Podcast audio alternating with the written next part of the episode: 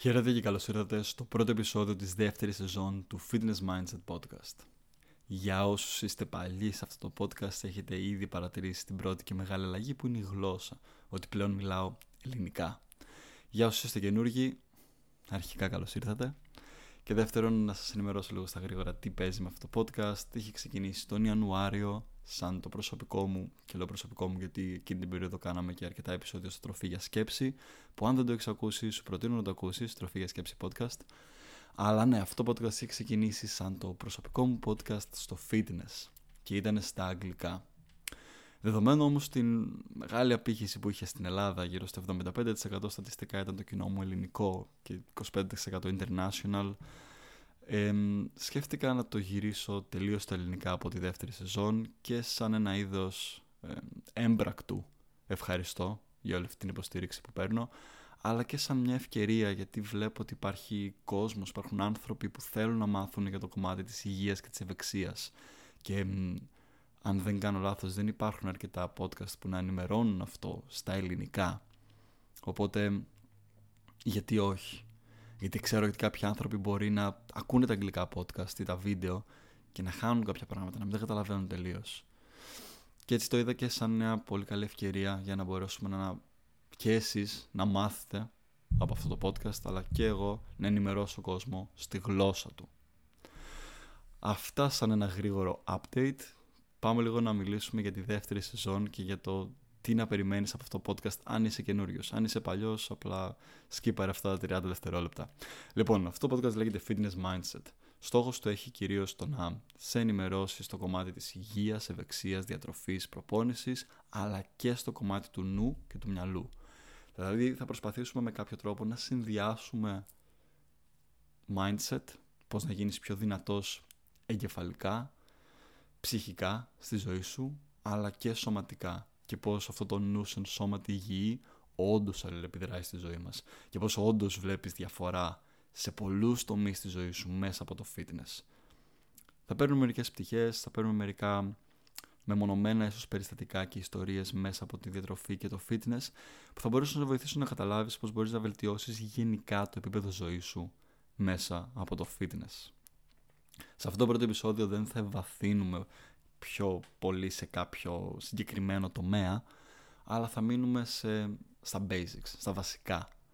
Και όπως ονομάζεται και ο τίτλος αυτού του επεισοδίου, θα μιλήσουμε λίγο για μια απλοποίηση πάνω στο κομμάτι του fitness. Δηλαδή, νιώθω πως με όλους αυτούς τους fitness gurus εκεί έξω, και δεν το λέω μόνο κοροϊδευτικά αυτό, απλά κυριολεκτικά, ο κάθε άνθρωπος πρεσβεύει τα δικά του πιστεύω και τις δικές του αντιλήψεις και ο τρόπος που προβάλλονται συνεχώς και διαρκώς μέσα από τα media ίσως προκαλεί ένα confusion, ίσως προκαλεί λίγο μια σύγχυση για ένα μπέρδεμα στους ανθρώπους που παρακολουθούν και βλέπουν τον ένα να λέει το ένα, το άλλο να λέει το άλλο και τι να πιστέψω στην τελική, τι ισχύει, με ποια διατροφή να κάνω, ποια είναι η καλύτερη διατροφή, ποιος είναι ο καλύτερος τρόπος εκγύμνασης για να χτίσω μυϊκή μάζα, τι να κάνω για να χάσω κιλά, να είμαι σε τεράστιο έλλειμμα, να κάνω fasting, να κάνω keto, τι να κάνω. Αυτά λίγο θα αναλύσουμε πολύ επιφανειακά σε αυτό το επεισόδιο. Απλά νομίζω ότι χρειάζεται μια απάντηση σε αυτό. Καταρχάς, ας βγούμε λίγο από το τρυπάκι του το καλύτερο. Δεν υπάρχει καλύτερος τρόπος εκγύμνασης. Δεν υπάρχει καλύτερη διατροφή. Δεν υπάρχει καλύτερη μέθοδος. Υπάρχουν διάφορες μέθοδοι που πιάνουν. Για παράδειγμα, αν πάρουμε τα μαθηματικά, 3 συν 6 μας κάνει 9. Σωστά. 5 συν 4 μας κάνει και αυτό 9. 3 επί 3 και αυτό 9. Και υπάρχουν πάρα πολλοί τρόποι 7 συν 2, 8 συν 1, 11 μείον 2. Υπάρχουν πάρα πολλοί τρόποι να έρθεις στο ίδιο αποτέλεσμα. Δεν είναι ένας τρόπος. Αν όλοι αυτοί οι τρόποι μας οδηγήσουν όμως στο 9, το αποτέλεσμα που θέλουμε, κατά κάποιο τρόπο είναι σωστή. Έτσι. Το ίδιο ισχύει και για το fitness. Τα πράγματα δεν είναι άσπρο-μαύρο. Στη διατροφή σου το ίδιο. Τα πράγματα δεν είναι άσπρο-μαύρο. Μην αφήνεις κανέναν να σου λέει μόνο αυτό μπορείς να κάνεις. Έτσι είναι ο σωστός δρόμος. Αυτή η άσκηση είναι για να χτίσεις ε, στήθος, ξέρω εγώ, για να μεγαλώσεις τα πόδια σου. Αυτή, αυτό, αυτή η διατροφή είναι για να χάσεις κιλά. Όχι. Μπορείς να πειραματιστείς, μπορείς να πάρεις κάποια συμβουλή από κάποιους ειδικούς, μπορείς να δοκιμάσεις τι δουλεύει για το δικό σου σώμα και μετά να έχεις μια πιο καθαρή αντίληψη και μια καλύτερη σχέση κιόλας και με τη γυμναστική σου αλλά και με τη διατροφή σου. Οπότε, πρώτο κομμάτι, δεν υπάρχει το καλύτερο. Δεν υπάρχει μία μέθοδος. Είναι αρκετές. Τώρα, για να μιλήσουμε λίγο για τα basics, γιατί κυρίως σε αυτό θέλω να ε, εμβαθύνω εισαγωγικά σε αυτό το επεισόδιο περισσότερο. Ας μιλήσουμε λίγο για το κομμάτι της προπόνησης πρώτα. Αρκετοί άνθρωποι όταν ακούνε προπόνηση ή γυμναστική, το πρώτο πράγμα που σου έρχεται στο μυαλό τι είναι; Ε, να πηγαίνω στο γυμναστήριο, να πατιέμαι στα βάρη δύο ώρες τη μέρα και αυτό, έτσι, σωστά. όχι. Δεν είναι απαραίτητα. Έχουμε συνδυάσει την λέξη προπόνηση και γυμναστική σαν την υπερπροσπάθεια που πρέπει να κάνουμε ή σαν το πρέπει να πάω να πατηθώ δύο ώρες στο γυμναστήριο ή να τρέχω μια ώρα συνεχόμενη ή οτιδήποτε. Δεν είναι όμως απαραίτητα μόνο αυτό να σημαίνει γυμναστική. Δεν είναι απαραίτητα αυτό να σημαίνει προπόνηση. Μια προπόνηση για σένα μπορεί να είναι ένα δεκάλεπτο, δεκαπεντάλεπτο ε, session από mobility training. Δηλαδή να ασκήσεις που να σε βοηθήσουν να βελτιώσεις την κινησιολογία σου, το εύρος κίνησή σου, την ευκαινησία σου, όχι την ευελιξία. Ε, μπορεί να είναι ένα 20 λεπτό περπάτημα. Μπορεί να είναι ένα δεκάλεπτο τρέξιμο. Ένα άθλημα που θα πας να παίξεις με ένα φίλο, θα πας να παίξεις τέννις, να κάνεις λίγο skate, rollers, ε, να πας για σκι, να πας για μπάσκετ. Όλα αυτά είναι προπόνηση, είναι γυμναστική. Οπότε καλό είναι να μην έχουμε αυτό το ευθύγραμμο τρόπο σκέψης ότι για να γυμναστώ, για να έχω υγεία και ευεξία πρέπει απλά να πατιέμαι δύο ώρες στο γυμναστήριο ή να κάνω πρωταθλητισμό σε ένα άθλημα. Μάθημα ένα, νούμερο ένα, είναι αυτό. Προσπάθησε να βρεις στη ζωή σου τρόπους να εντάξεις τη γυμναστική. Είτε αυτό είναι απλά να περπατάς περισσότερο. Είτε αυτό είναι απλά να κινείσαι γενικά, γενικά την κίνηση. Προσπάθησε να εντάξεις την κίνηση, να μην το πούμε γυμναστική καν, ας αλλάξουμε αυτή τη λέξη, ας το πούμε κίνηση. Κάνε αυτή την ερώτηση στον εαυτό σου. Πώς μπορώ με τη ζωή που κάνω τώρα αν δεν έχεις χρόνο να πας να γραφτείς. Γιατί ναι, ένα γυμναστήριο όντως είναι χρήσιμο ή να κάνεις κάποιο άθλημα οτιδήποτε. Αλλά πώς μπορώ με τη ζωή που κάνω τώρα να μπορέσω να εντάξω περισσότερη κίνηση στη ζωή μου. Τι είναι αυτό που μπορώ να αλλάξω και να εντάξει περισσότερη κίνηση. Θα σου φέρω ένα παράδειγμα. Αν είσαι άνθρωπος που πηγαίνει γυμναστήριο, μπορείς να επιλέξεις να πηγαίνεις στο γυμναστήριό σου με τα πόδια.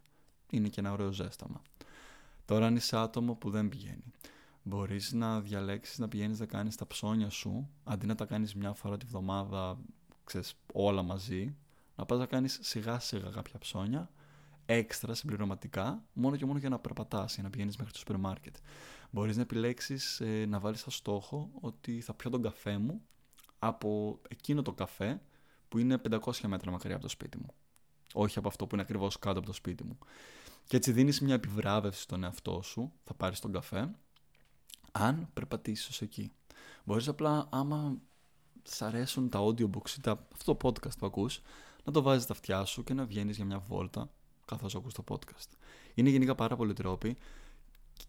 Ή, α, ένας άλλο επίσης πολύ ωραίος τρόπος είναι αντί να πας για καφέ με ένα φίλο σου και να κάτσετε κάπου, πάρετε τον καφέ και περπατήστε. Κάνε μια βόλτα ταυτόχρονα. Γενικά υπάρχουν πάρα πολλοί τρόποι να εντάξεις το περπάτημα και την κίνηση τη ζωή σου. Μπορείς να επιλέξεις να ανέβεις από τις σκάλες και όχι με το σανσέρ. Μπορείς να, αν δεν έχεις χρόνο να γυμνάζεσαι, μπορείς απλά να κάνεις κάποιο είδους yoga ή mobility training στο σπίτι. Και να μην κρατάει πολλή ώρα.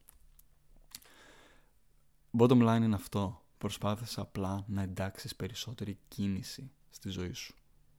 Και μην αφήνεις άτομα να σου κάνουν πολύ περίπλοκο το fitness πάνω στο κομμάτι της προπόνησης τουλάχιστον. Τώρα όσον αφορά το κομμάτι της διατροφής.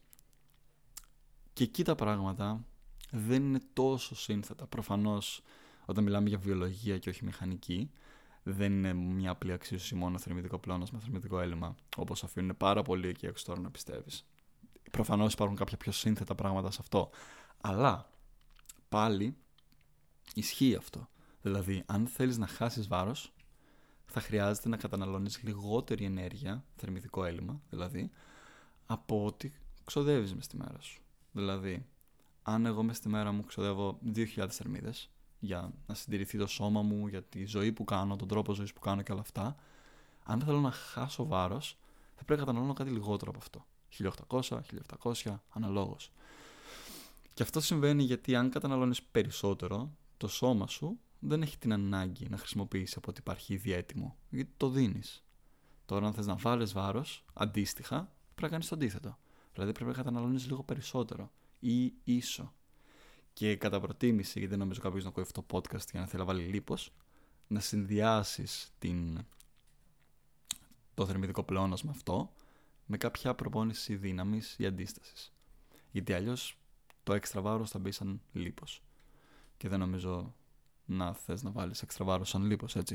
Οι περισσότεροι που θέλουν να βάλουν κιλά συνήθως εννοούν μυϊκή μάζα.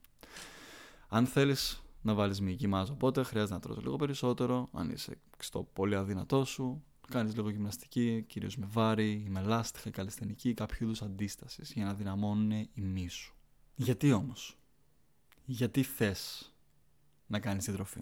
Γιατί θες να αλλάξεις το σώμα σου, γιατί θες να γυμναστείς; Μην άβολα με αυτή την ερώτηση. Είναι αυτή που πρέπει να κάνεις και εσύ στον εαυτό σου. Για να έχεις κάποιο καλό αποτέλεσμα. Γιατί όλα αυτά που σου λέω, πάνω κάτω, είναι και λίγο κοινή λογική. Πάνω κάτω, όλοι οι άνθρωποι βαθιά μέσα μας τα ξέρουμε. Παρ' όλα αυτά, βλέπουμε πολλούς ανθρώπους στην καθημερινότητά μας, μπορεί να είσαι και εσύ ένας από αυτούς, να μην τα κάνουν. Δεν τα πράττεις, δεν τρώω σωστά. Για παράδειγμα, πάμε πίσω λίγο στο κομμάτι της διατροφής ορίμασε. Ξέρεις ότι πρέπει να φας λαχανικά και φρούτα. Δεν τα τρως. Προτιμάς να φας, ξέρω εγώ, McDonald's. Ξέρεις ότι χρειάζεται να πίνεις περισσότερο νερό και να κοιμάσαι σωστά και να πίνεις λιγότερο αλκοόλ. Παρ' όλα αυτά δεν το κάνεις. Ξέρεις ότι άμα θες να έχεις ένα πιο υγιές σώμα, χρειάζεται να γυμνάζεσαι, να τρέχεις, να κάνεις λίγο κάποιο είδος προπόνηση, ρε παιδί μου, οτιδήποτε. Δεν το κάνεις. Γιατί; Γιατί δεν ξεκινάς με το δικό σου γιατί. Για να μπορέσεις να εντάξεις όλα αυτά στην, προπόνηση, στην ζωή σου, προπόνηση, διατροφή και όλα αυτά, πρέπει να ξεκινήσεις να δώσεις τον εαυτό σου ένα λόγο και όχι να του δίνεις οδηγίες και όχι να, τον, να του λες κάντο γιατί πρέπει να το κάνεις ή γιατί, γιατί είναι και για το καλό σου. Πρέπει να κάνεις, να, να φας σωστά για το καλό σου. Πρέπει να κάνεις προπόνηση για το καλό σου. Αυτό δεν σου μιλάει σε κάποιο συνέστημα, δεν σου μιλάει σε κάποιο. δεν σε κάνει να το νιώσεις το γιατί να το κάνω αυτό. Και αυτό είναι που κάνουν οι περισσότεροι άνθρωποι. Όταν αποφασίζουν ότι θέλουν να χάσουν κιλά, λένε πρέπει να χάσω κιλά γιατί έχω βάλει πολλά κιλά. Γιατί θέλω να αλλάξω. Ναι, αλλά γιατί; Σύνδεσέ το αυτό με κάποιο συνέστημα. Σύνδεσέ το αυτό με μια δυνατή εικόνα στο μυαλό σου. Οπότε, στο κομμάτι του mindset, για αρχή, ξεκινάς με το γιατί ξεκινά να βρει το γιατί σου. Γιατί θες να το κάνεις αυτό; Ποιος είναι ο λόγος σου; Ένα γιατί μπορεί να είναι υγεία. Και είναι πολύ σοβαρό γιατί, αλλά δυστυχώς τους περισσότερους ανθρώπους δεν τους αγγίζει. Και αυτό συμβαίνει γιατί δεν μπορούμε να ξεχωρίσουμε τα yellow flags και περιμένουμε μόνο την κόκκινη σημαίουλα, την κόκκινη κάρτα. Δηλαδή όταν φτάσει ήδη στο extreme η κατάσταση. Και ούτε εμένα με αγγίζει και πάρα πολύ υγεία, να σου πω την αλήθεια. Παλιότερα δεν καθόλου. Οπότε σε καταλαβαίνω αν κάτι δεν επηρεάζει άμεσα τη ζωή μας και είναι κάτι στο κοντινό, μακρινό μέλλον, δεν μπορούμε να το νιώσουμε τόσο. Παρ' όλα αυτά, αν μπορεί να σε αγγίξει το γιατί της υγείας, είναι ένα χρήσιμο γιατί το να βάλεις στη ζωή σου. Το άλλο μπορεί να είναι εικόνα. Περισσότεροι άνθρωποι, κατά τα ψέματα, ξεκινάνε fitness για να φτιάξουν ένα πιο όμορφο σώμα. Μετά στην πορεία, προφανώς, τα στάνταρς αρχίζουν, ξεκινάνε, σιγά σιγά και αλλάζουν. Μπαίνει η ευεξία, μπαίνει η δύναμη, μπαίνει η απόδοση, το performance, δηλαδή σε ό,τι κάνεις αλλάζει. Αλλά πολύ μεγάλο κίνητρο για αρκετούς ανθρώπους στην αρχή είναι η εικόνα τους. Θέλουν να νιώθουν πιο όμορφα με τον εαυτό τους, με ένα πιο healthy και δυνατό σώμα. Κομπλέ. Ένα άλλο γιατί, που για μένα είναι και το καλύτερο γιατί του fitness, είναι η ποιότητα ζωής. Το πιο σημαντικό, ο πιο σημαντικός λόγος που θέλω εγώ να σου δώσω για να ξεκινήσεις fitness είναι το πόσο πραγματικά σου αλλάζει την ποιότητα ζωής τα επίπεδα ενέργειά σου, η ποιότητα ύπνου σου, το πόσο χρησιμοποιείς το σώμα αυτό που έχεις. Γιατί κατά ψέματα αρκετές φορές και παντού γύρω μας αυτό το σώμα το βλέπουμε στους ανθρώπους, λειτουργεί εναντίον τους. Πόσους ανθρώπους ξέρεις που για να δέσουν το κορδόνι τους στο πάτωμα είναι κάπως oh, και σκύβουν με δυσκολία. Πόσους ανθρώπους ξέρεις που τους πέφτει κάτι Μπορείς να είσαι και εσύ ένας από αυτούς. Τους πέφτει κάτω κάτι στο πάτωμα και υποσυνείδητα η πρώτη σκέψη είναι πω ρε, πώς το παίρνει τώρα αυτό και ζορίζονται. Όταν ξεκινάς μέσα στο fitness και αυξάνεις την κοινωνιολογία σου, αυξάνεις τη δύναμη στο σώμα σου, όλα αυτά τα tasks, όλα αυτές οι απλές πράξεις καθημερινότητας γίνονται πιο εύκολες. Το να ανέβεις σκάλες, το να περπατήσεις περισσότερο, το να τρέξεις να κυνηγήσεις το λεωφορείο, ή γενικά το να τρέξεις με ένα φίλο έτσι, ή το χαβαλέ, το να δέσεις τα κορδόνια σου στο πάτωμα, το να βγεις από το αυτοκίνητο, το να κάτσεις στο αυτοκίνητο, το να σηκωθείς από τον καναπέ, το να κουβαλήσεις τα ψώνια. Όλα αυτά αρχίζουν και γίνονται πιο εύκολες πράξεις. Και αρχίζεις και απολαμβάνεις περισσότερο τη ζωή χρησιμοποιώντας και έχοντας αυτό εδώ το σώμα να δουλεύει για πάρτι σου και όχι εναντίον σου πλέον. Τα επίπεδα ενεργειά σου, πονοκέφαλοι, ζαλάδες, πόνοι στο σώμα, πόνοι στη μέση, όλα αυτά προφανώς όχι όταν το πας στο extreme έτσι, όλα αυτά με έχεις ένα συστηματικό τρόπο γύμνασης φεύγουν. Και κυρίως άμα, άμα εντάξεις και το mobility training στην, στη ζωή σου. Οπότε για μένα ο πιο σημαντικός λόγος που θέλω να σκεφτείς και να νιώσεις, να το κάνεις, να το οραματιστείς πως θα είναι καλύτερα η ζωή σου με το fitness είναι αυτό. Πόσο μπορεί να βελτιώσει την ποιότητα ζωής μου σε πράγματα που ήδη κάνω ή πράγματα που θέλω να κάνω και ίσως δεν μπορώ ή δεν το τολμάω επειδή δεν έχω καλή φυσική κατάσταση. Θα σου δώσω ένα παράδειγμα προσωπικό μου για να δεις ότι δεν είναι μόνο εικόνα αρκετές φορές. Στα πρώτα χρόνια της, του fitness που έκανα εγώ είχα φτιάξει ένα αισθητικά ωραίο σώμα. Είχα δύναμη, Προφανώς είχα ξεκινήσει κυρίως για το aesthetic, αλλά μετά είχε μπει και το performance και δύναμη στη μέση. Είχα δύναμη, έκανα βάρη, ήμουνα 2-3 χρόνια μέσα σε αυτό το κομμάτι. Όλα πολύ καλά. Το θέμα όμως είναι ότι επειδή δεν έβαζα το mobility training στην, στο πρόγραμμά μου, δεν έκανα πολύ ούτε διατάσεις πάρα πολλέ, ούτε γενικά κινήσεις για να έχει πιο, πολύ, πιο μεγάλο εύρος κίνηση το σώμα, με καλύτερη ευκαινησία. Άρχισα σιγά σιγά να αποκτώ θέματα, μέση, ε, κυρίως βασικά στη μέση και λίγο στους ώμους. Και εκείνο ήταν το, το yellow flag που πάλι καλά το άκουσα, αν και στη μέση περίμενα το red flag γιατί ήταν, είχα ένα μικρό τραυματισμό για να το ακούσω. Και πού θέλω να καταλήξω σε αυτό; Είναι ότι μπορεί να χτίσεις ένα αισθητικό σώμα, μπορεί να έχεις ένα όμορφο εξωτερικά σώμα, αλλά το point ίσως δεν είναι μόνο το να έχουμε μόνο το, το έξω ωραίο, αλλά και το μέσα. Μέσα και έξω λέει το σώμα μας να δουλεύει για μας. Αυτά πάνω κάτω για το πρώτο επεισόδιο. Αυτό που θέλω να εστιάσεις είναι στο ένα, τι θέλω να αποσκοπήσω από το fitness και δύο, γιατί να το κάνω αυτό. Ποιο είναι το γιατί μου. Και μετά απλά μην αφήνεις τα πράγματα να γίνονται πολύ περίπλοκα στο μυαλό σου. Μείνε στα basics. Αυτά μετράνε. Για αρχή. Πριν φτάσεις σε σημείο να θες να κάνεις κάτι πιο ειδικό για σένα, ένα πιο ειδικό πρόγραμμα για σένα, να δουλέψεις δηλαδή με κάποιον ίσως πάνω σε αυτό, είτε είναι στο χορό, στο τέννη, στο fitness και προσλάβεις κάποιον coach να δουλεύετε μαζί, πας σε μια ομάδα ή οτιδήποτε, ξεκινά με το πιο απλό πράγμα. Ένταξε περισσότερο κίνηση στη ζωή σου. Και ξεκίνα να βρεις το γιατί σου. Έτσι. Αυτά για το πρώτο επεισόδιο.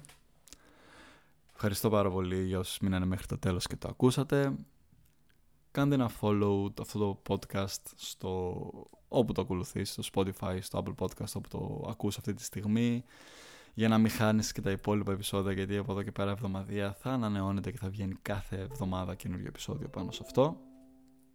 Αν θες να με βρεις στα media, είναι Maximus Alamanis Κολλητά, το Instagram μου.